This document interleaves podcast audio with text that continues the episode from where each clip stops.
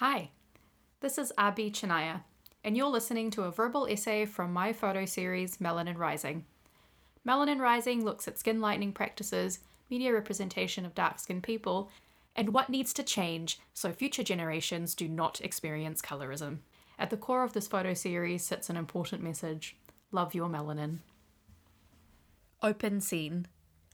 Cue the inspirational music. The fair skinned, successful woman looks back on her past as a meek, dark skinned girl living in a kampong. Her mother calls her over and tells her she has talent, but that she needs to work hard to achieve success and not rely on anyone for her needs. She then looks into a mirror and frowns at her dark skin. A voiceover stating, Fulfill your dreams. Use the skin lightening cream Fair and Lovely. Subtitles advertise that it will take only six weeks to achieve fair skin. Cut to the present. She's a successful, light skinned newscaster, and everyone adores her. End scene. This was only a small fraction of the messaging I grew up with. Colorism was everywhere, and yet the word was not a part of my vocabulary for much of my life. If you had asked me at age 15 what colorism meant, I'd have looked at you blankly and asked if it was a type of color pencil. It was so pervasive that I learned that discrimination based on skin color was just how the world is.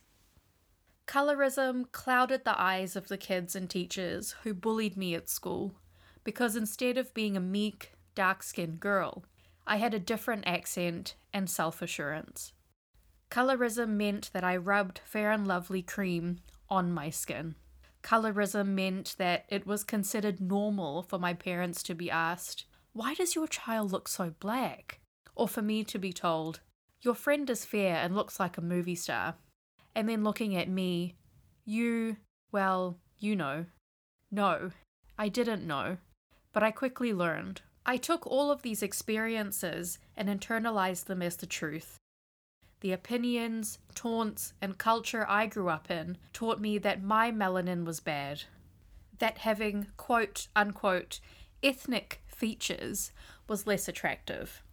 That I would be more accepted and more desirable if I too was fair and lovely. This discrimination against darker skin meant that skin lightening products were in common use when I grew up. There was a seemingly endless list of products soaps, cream, makeup, and balms that all promised lighter skin. I remember teachers at school having a bleached appearance after years of using these products. One teacher even developed sores on her face and around her mouth from using skin lightening creams and makeup. And yet, despite being educators themselves, there was no education on why skin lightening was so dangerous no one acknowledged that many of these creams contain potentially toxic levels of chemicals such as mercury and hydroquinone. And even if they had, the societal pressure and prejudice against dark skin was so strong that I suspect many would have still used those same creams regardless. In my formative years, the women of colour who peppered pop culture were a much lighter colour than my dark brown skin. They had medium, light coloured skin, sharp nose bridges, hazel or green eyes, and narrow shaped faces with high cheekbones. These personalities were marketed as the ideal to strive for, and yet nearly no one around me, or within my social circle, looked like any of these people. I remember asking myself if these were what real brown people looked like and comparing myself to them. This shaped my worldview of how the world worked, and this was only reinforced again when I moved back to New Zealand. Although self tanner and bronzer were the top picks of the early 2000s, no one wanted the natural deep tones of my Jaffna Tamil heritage. Instead, I learned that my melanin showed up in coloured people's opinions of me before I could even open my mouth to speak.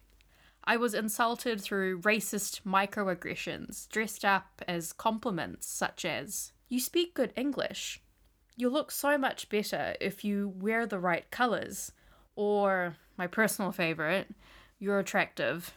For a brown girl. No one said it is okay to just be you. Even if they had, why would I believe them? I was surrounded by evidence that it was not okay. Not okay to be brown, to be dark, to be my true self. Instead, I had to know my place as a dark skinned woman, to aspire, but not above my station. Work hard, but don't dream too big, because the pinnacle of success is reserved for the lighter skinned upper echelon of society.